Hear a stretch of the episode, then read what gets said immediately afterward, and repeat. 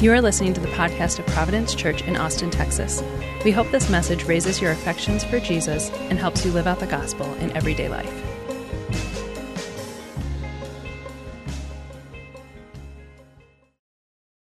I don't know what the dinner table was like at your house growing up or what it's like now. Uh, we try to make it interesting, which is hard with boys because whatever you ask boys, the answer is just good, fine. You got a million dollars today. How was it? Good. So, so my wife is trying to get creative. We have a word of the day, we have a wonder of the day, and it starts generating conversations of various kinds. And this week, uh, Monday or Tuesday, we got into. I honestly don't know how we got to this topic, but we started to talk about the possibility, you know, of God creating other worlds, not Earth. So other words that we don't know about and would never know about. And I think C.S. Lewis even entertained this, so it must be a holy idea. And and so I'm talking about my kids. I'm like, you know, it's possible God has created other places like Earth, you know, where there are creatures made in His image, and you know they're starting to think about it. And I said, I wonder if that's you know if that was the case, like if all those places fell into sin. I wonder if some of them didn't. I wonder what that's like. And right when I said it, my, Holden, my eight-year-old, said, "I want to go there." And uh, I mean that makes a lot of sense. Who would not want to go there? But I want to keep the conversation going. So I asked him, why? Why would you want to go there? And then he said, quote, so I could be new. I said, what do you mean, so you could be new? And he said, so I could start over. And I kind of knew what he was getting at because I know Holden. Um, and so I just tell him, like, hey, bud, the Bible says, you know, because when you live in the pastor's house, a lot of sentences start this way. Uh, the Bible says that you can have new life right now in Christ. And Holden is kind of our matter of fact kid, and he just looks at me and he goes, Nope, I can't go back and correct all my mistakes, and that's why I want to start over. Now, this is what I love about kids because they say out loud the things that you feel in your gut, but you're either too proud or too ashamed to say out loud. Because don't you ever feel that way? That you just want to start over? Like how great it would be just to have a new life. One of my favorite albums is uh, Yankee Hotel Foxtrot by a band called Wilco. And one of my favorite songs on that album, Jeff Tweedy sings this lyric I know I would die if I could come back new. It's a funny thing, the way that we live our lives. I mean, we, this group of people especially. Uh, we are an ambitious, eager bunch. And so we are all striving to find our place in this world. We want to be noticed. We want to be significant. If we can't be significant, we at least want to be important. Uh, we want to be well liked. We want to have security. We want to have peace. And so we just keep striving. And the funny thing about it is, it doesn't matter, it seems, how much we make or what we accomplish. It's just never enough. And it's like we're running on this treadmill, trying to make a name for ourselves. And the regrets and the mistakes just keep piling up all around us, and we see them and we want to get away from them. And so we start running faster. But it's a treadmill. you can't get away from them. And every now and then you just get that feeling. You just think, man, I would like to start over. I would like a new life. If my eight year old already feels that, I can't imagine how much some of you must feel it right now.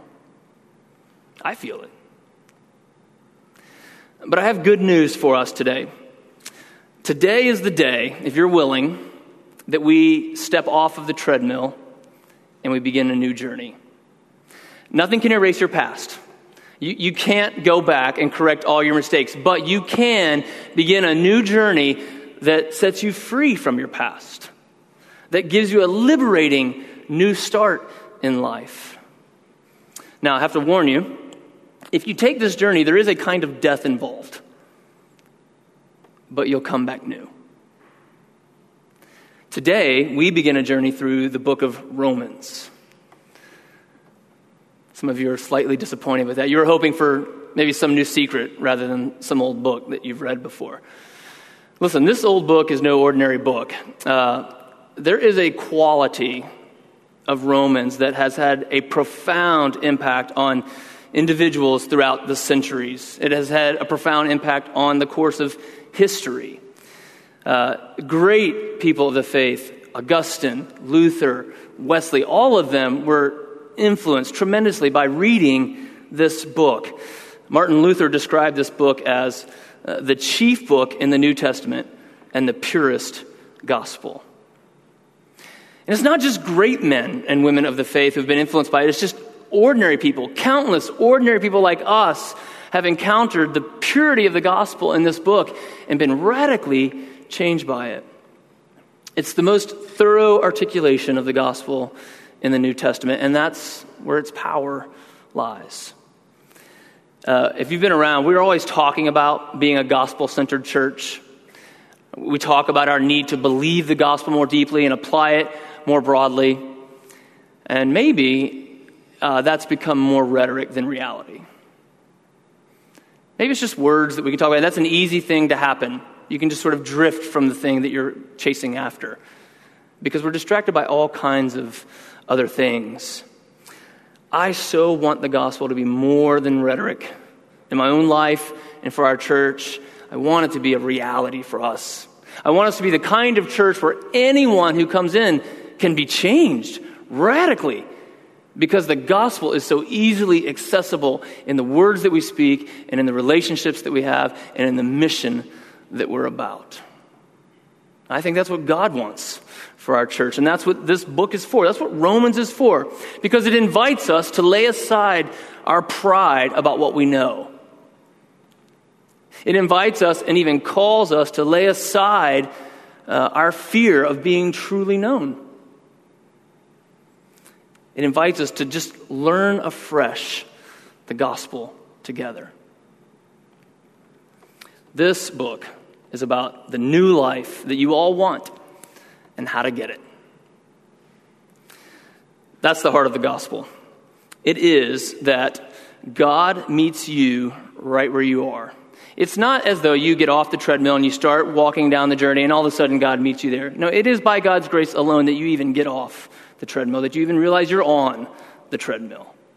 So I don't know what brought you here today, but if you have a desire to be new, if you want some kind of new start in your life that's not superficial, that has real substance and power to it, then God is willing to meet you right there.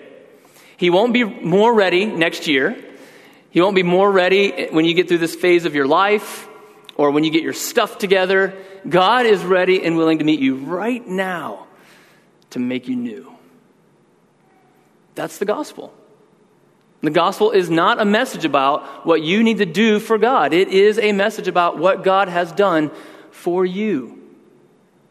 If it was about what we needed to do, it wouldn't be good news at all. It would just be cranking up the speed in the hills on the treadmill. All right, so let me say this really clearly. The gospel is the good news that God saves sinners, just people like us, through the life, death, and resurrection of his son, Jesus. And as we walk through the first eight chapters of Romans for the next few months, we are going to be diving into the depths of what that means for us and how it changes us. Today, I just want to look at two verses, though. Uh, they're in chapter 1, which you heard read, and they're verses 16 and 17. These two verses are kind of the thesis statement for the book. They give us a high level view of what it is we're getting ourselves into here. Let me read them. Chapter 1, verse 16. Paul says, I am not ashamed of the gospel, for it is the power of God for salvation to everyone who believes, to the Jew first, and also to the Greek. For in it, the righteousness of God is revealed from faith for faith. As it is written, the righteous shall live by faith. Uh, one of the most important words in the New Testament uh, is this word righteousness. And as you come to Romans, you'll see there's basically two kinds of righteousness. There's a righteousness of our own, that's what Paul calls it in Romans 10. And then there is a righteousness of God or a righteousness from God. That's what's in Romans 1:17 and more explicitly and thoroughly we'll get to it in Romans 3. There's a righteousness of our own and a righteousness that is from God. And the difference between these two kinds of righteousness is the difference between just running faster on the treadmill and starting a whole new life with God. And so we have got to distinguish these and understand them. And so that's all I want to do today is just take a look at the two sides of this coin, our own righteousness and what that means, and what is the righteousness of God, and how do we get it? All right, so let's begin by thinking about our own righteousness for a moment. In plain language, righteousness just means to be right, to have right standing. And so everywhere you go, there are values and sort of codes of behavior that give you right standing with whatever group you're in. So when you're in court, there's definitely a code that will keep you in right standing with the courts. But the same is also true with your group of friends, at your place of work. It's true right here. There's all kinds of spoken and unspoken norms that give you a sense that you either fit in with this group or you don't. And that system of sort of acceptance and rejection is always at play. And it profoundly influences our beliefs and our behaviors. Because if you look at any sort of sociological, psychological, theological study, the evidence all points to the same truth, which is we will do almost anything to belong, to fit in. And we don't normally think of it in these terms, but belonging becomes the validation of our righteousness. Again, we don't use that term righteousness in that way, but that's really what's going on. And the truth is that our world operates on this system because in our world, our value, our belonging is determined by what we bring to the table. That's just the water we swim in. So, whatever gives you a sense, just deep down in your gut, again, not what you know, but just what's really functionally true in your heart, whatever gives you a sense of being okay, you know, that you're doing all right, that you're okay. Whatever gives you a sense that you fit in, that you belong, that is a source of righteousness. It could be your intellect, it could be your looks, it could be your sense of humor, it could be your relationships, your political affiliation, your theological positions, it could be your work ethic. It could be the fact that you don't care if you fit in, which is just to say that you fit in with a group of people who pretends not to care that they fit in. Okay? Any of that can be a functional source of righteousness because whatever gives you a sense that you're okay and that you belong, that's your righteousness.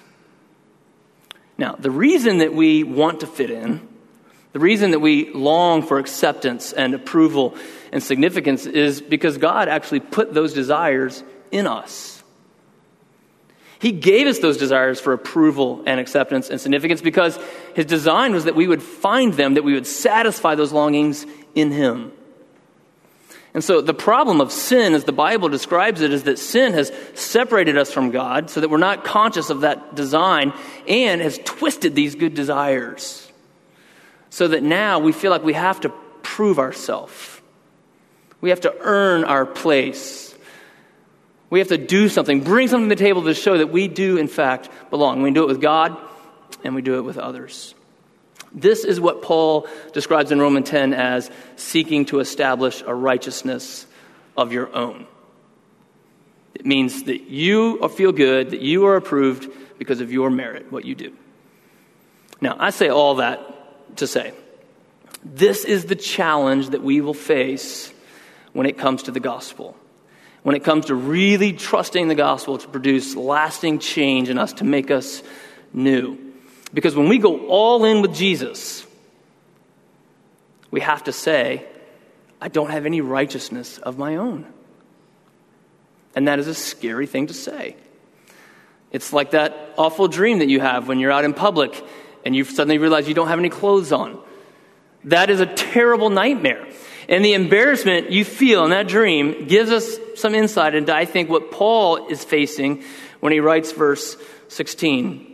He says, I am not ashamed of the gospel. And it's, it's kind of an odd thing to say because people don't typically just volunteer that. They don't typically just say, I'm not ashamed of something unless, you know, maybe they kind of are. Or, or at least are tempted to be. Right? So if the hipster insists that he's not ashamed of his skinny jeans, it means he kind of is. And he's just trying to talk himself into it. No, this is really cool. It's really cool. Right? When a parent says, I'm not ashamed of my kids. What does that mean? It means your kid just did something real embarrassing, right? Otherwise, you, you wouldn't feel the need to like say that. And in the case of a parent, it's really true. You know, my kids do something embarrassing. I feel embarrassed. I feel, uh, my temptation is to sort of like, I'm not with them. They're not with me. You know, who are those kids' parents? But I think it through on the moment, in the moment. You know, I'm like, okay, no, these are my kids. I can't change that. I love them. I, you know what? It's not about the performance. I'm their dad. You know, I can think it through. I can remind myself of what's true and important, and I can come to the place very quickly where I can say, honestly, I am not ashamed of my kids because they're my kids. All right? As we take a journey of believing the gospel and experiencing its power to change us, you will be tempted at times to be ashamed of that very gospel. You'll have moments where you just think to yourself, wait, should I really put all my eggs in this basket? Like, should I, should I really trust what the Bible says, that it's really true today? You'll have moments when what you really need to grow and change is to be honest in your community, and you will feel shame about that, and you won't let, put yourself out there. You'll hold on to your reputation, which is your righteousness. We'll be ashamed that we can't change ourselves. Have you ever gotten to the place where you're just like, oh my gosh, I'm so tired of constantly having to ask God for forgiveness and mercy and grace? When you get like that, the truth, what's going on in your soul is you just don't want to be as helpless as the gospel says you are because you're holding on to something. We'll have moments of shame when our friends notice that we're changing, that something's going on in our life, and they'll ask, What's going on with you? And in that moment, you will feel real timid to tell them that it's because of Jesus. I think this kind of embarrassment, this kind of shame is is the temptation that Paul is fighting. And the reason that we would feel shame in all those situations is because we'd have to let go of our righteousness. And to do that would be to risk rejection. And that's what Paul has risked, and in fact, what he has gotten because of the gospel. Let's just think about the context of this letter for a moment. Paul is in Corinth, and he's writing a letter to the church in Rome. Uh, unlike most of the churches we see in the New Testament, Paul didn't didn't plant this church. It was planted through people who had made their way to Rome. Uh, but Paul does feel a sense of responsibility for it because he is the apostle, God's appointed, chosen instrument apostle to take the gospel to the Gentiles, which is essentially kind of the known world outside of Jerusalem. And you want to talk about life not turning out the way you thought it would. All right, Paul was a Jew. Paul was a Pharisee. And as such, there are just two things that he despised Gentiles and Christians. Gentiles were second class citizens, and Christians were blasphemers in Paul's mind.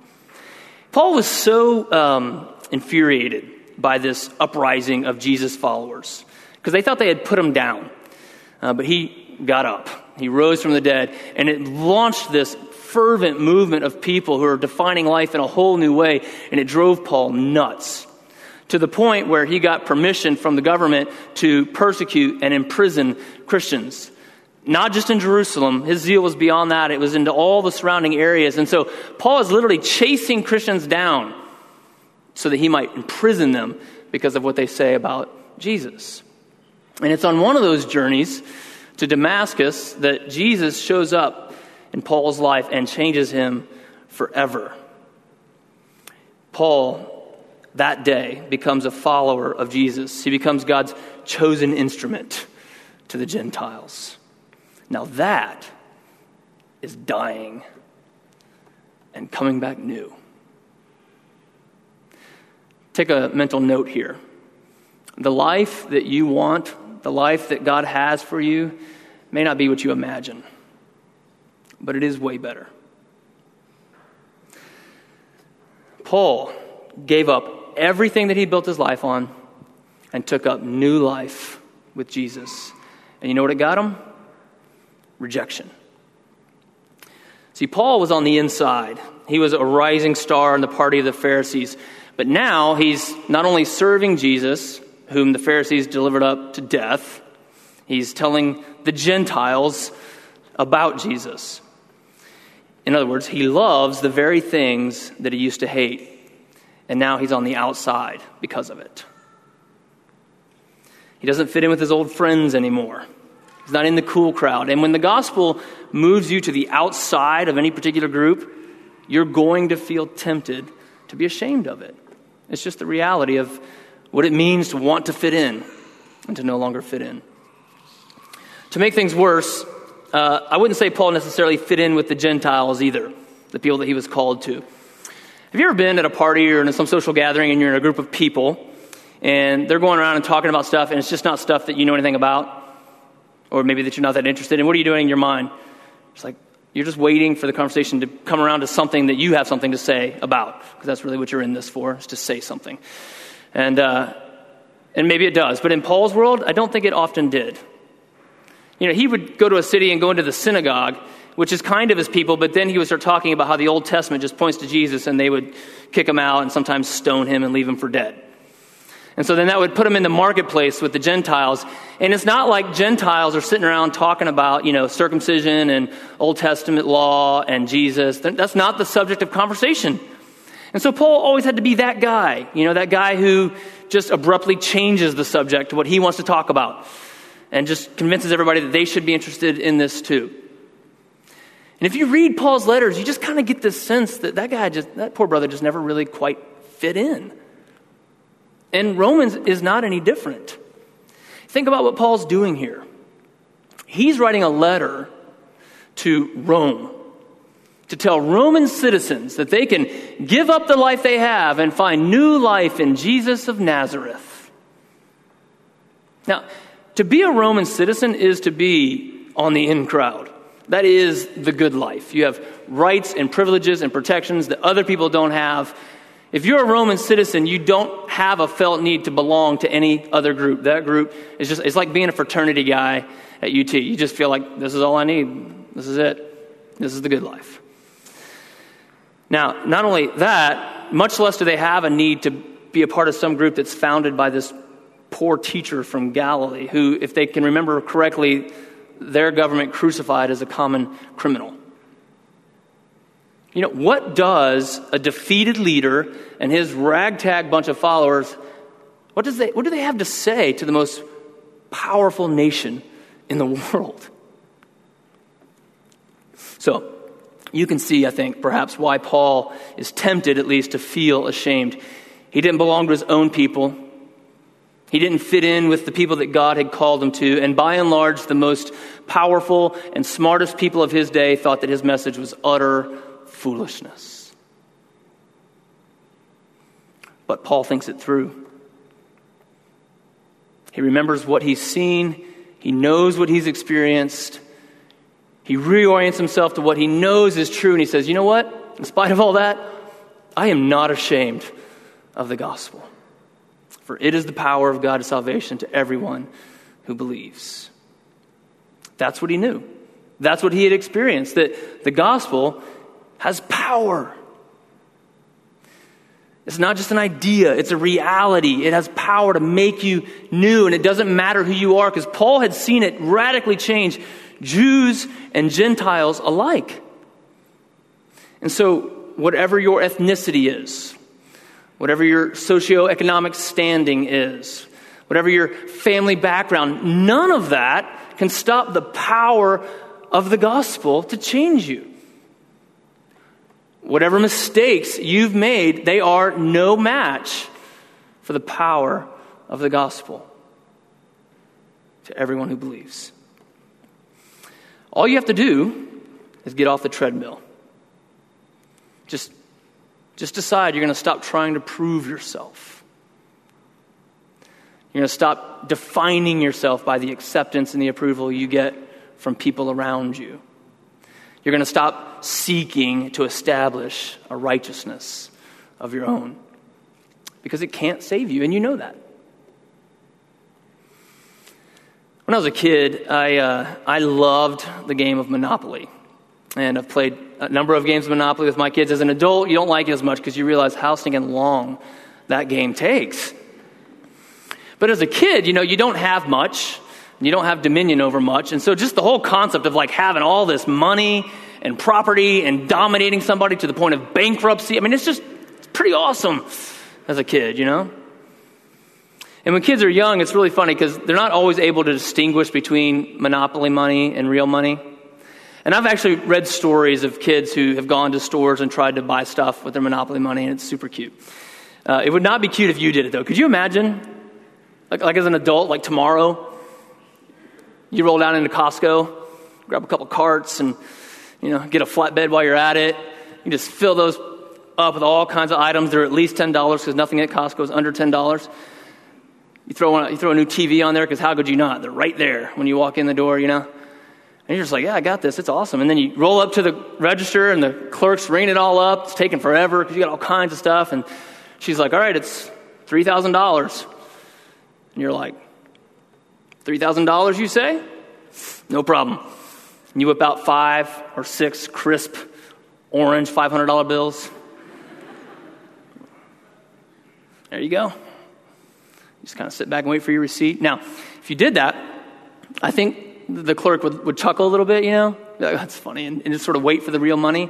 But you think it's real, remember? And you're adamant about it, and you're kind of in a hurry. It's like, you know, I got to go, you know? And the clerk's like, no, we can't do this. And you start making a little bit of a scene. So she calls the manager over. The manager comes over. Is like, hey, you know, what seems to be the problem here? And you're like, it was $3,000. I gave her $3,000 and I need to get out of here. And the manager's like, whoa, you're getting a little out of hand here, sir. And he threatens to call the police. And you're like, you know what? Call the police. You know what? You know what I got? I got a get out of jail free card right there. How's that going to go for you? See, it doesn't matter.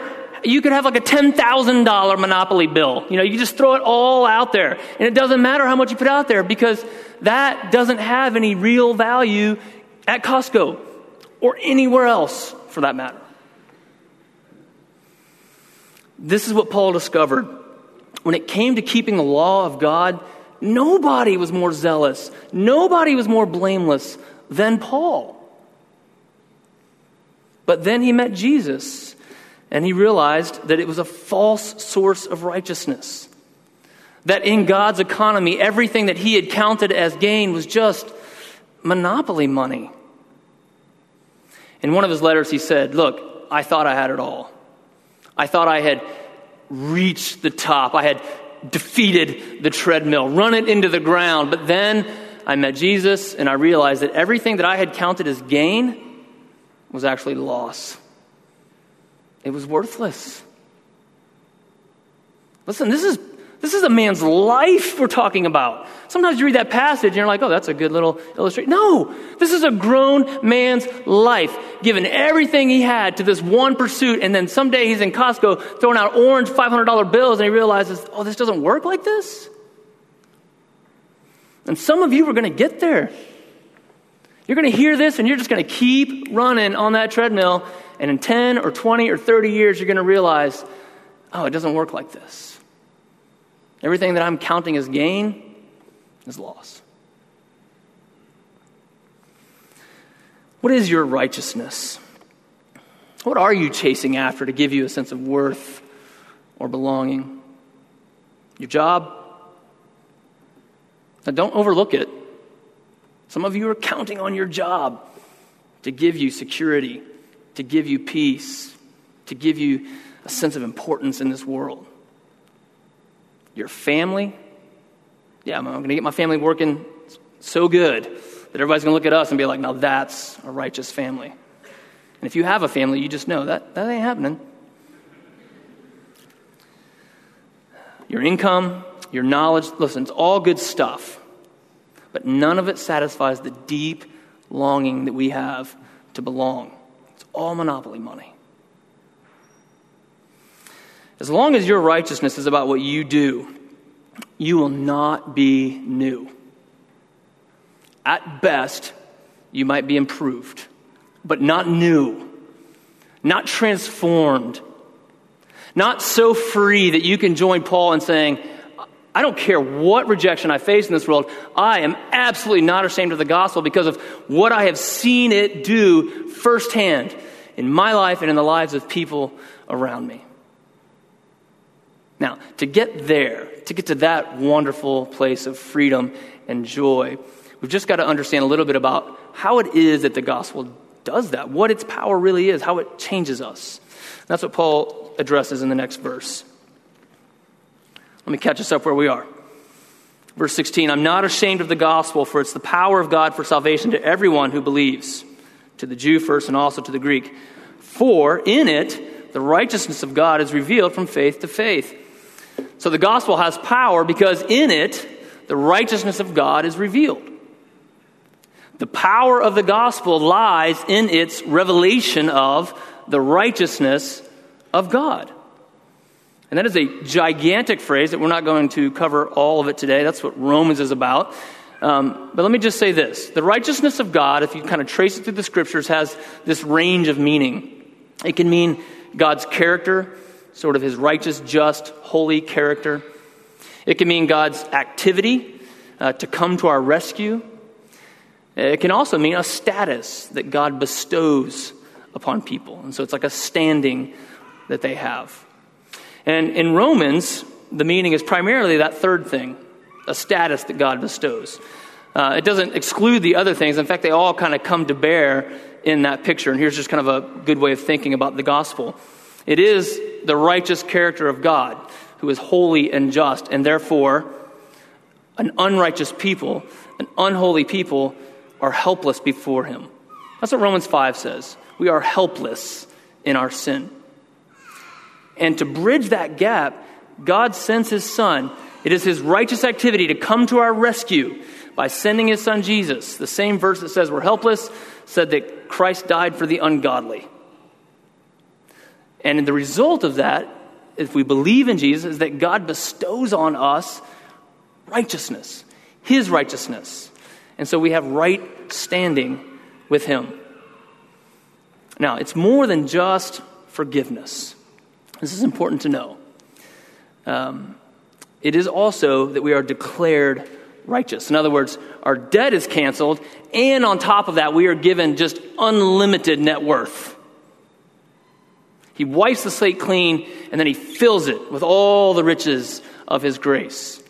Now, we are cleansed of our filth, and we are clothed with the righteousness of Christ. It's, it's what Todd read in the Absolution that God made him who knew no sin to be sin in our place so that we might become the righteousness of God. And it does not mean that we all of a sudden have the same character as God. It means that our standing with God is made right. God has given us a status of righteous because we are in Christ. And so when God looks at us, he sees his son Jesus, and he loves and accepts us as he loves and accepts his own son because we belong to him. This is what Paul says in verse 5. It says, Through whom we have received grace and apostleship to bring about the obedience of faith for the sake of his name among all the nations. Verse 6 including you who are called to belong to Jesus Christ. This is the gift that God gives us. To believe in Jesus is to say, I have no righteousness of my own, and to rest completely in the righteousness that God gives us through Christ. Uh, Luther put it this way he said, you know, to, to believe in God and to receive righteousness is essentially to be like the ground that receives the rain that God gives. The ground doesn't do anything to get the rain, it just receives it and drinks it up and is happy.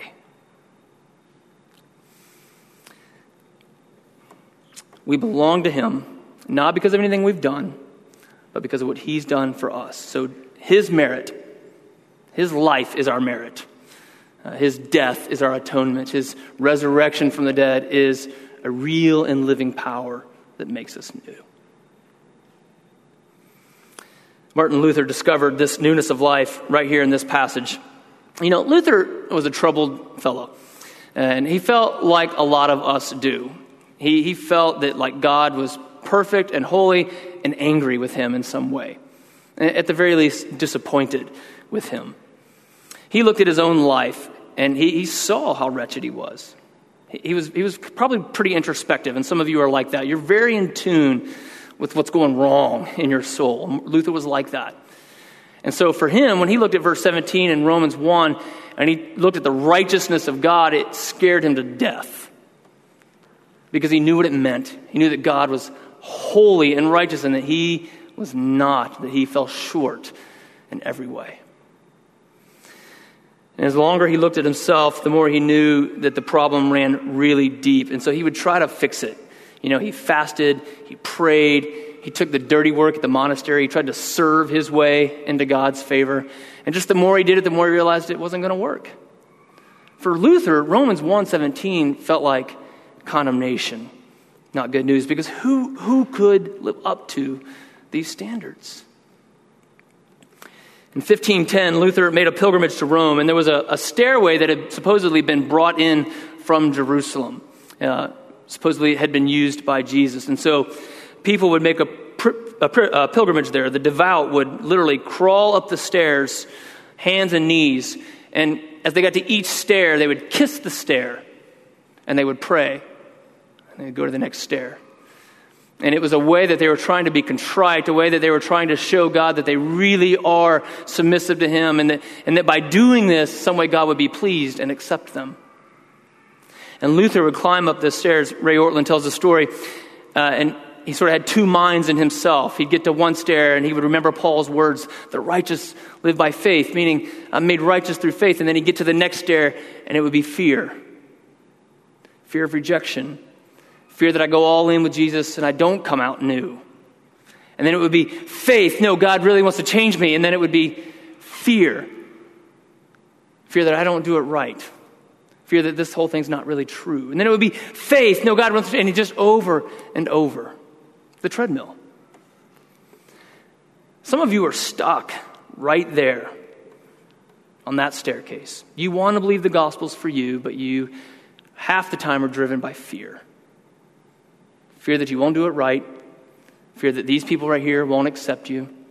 If, I mean, if they really know the junk that's going on in your life, you think they're going to accept you? That's the fear you have.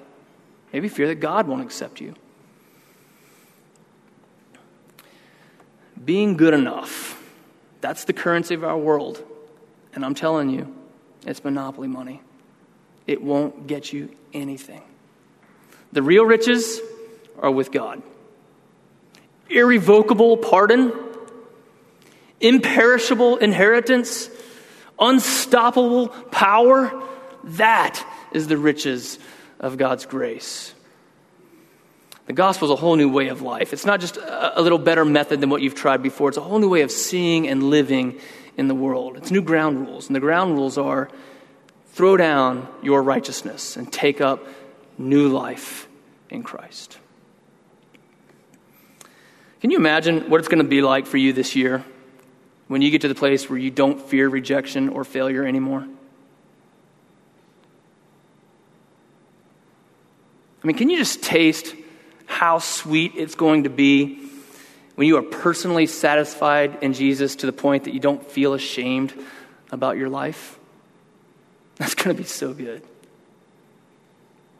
That's the journey we're on. When my son Holden said he wanted to be new and start over, I, I got to be honest with you, it was heartbreaking as a dad. I have worked so hard for my kids to know that they are just loved for who they are. And I was so angry as I thought about it. I'm so angry that they live in a world that measures them by their performance and that condemns them when they fail. I'm angry that I have, in some way, let that seep into my own parenting. I've put my own children on those scales. And I'm angry that I can't do anything about it. I can't fix Holden. All I can do is tell him to turn to Jesus, to rest in him, and to be made new because of the righteousness that God gives him in Christ. And that's all I can tell you as well. Let's pray.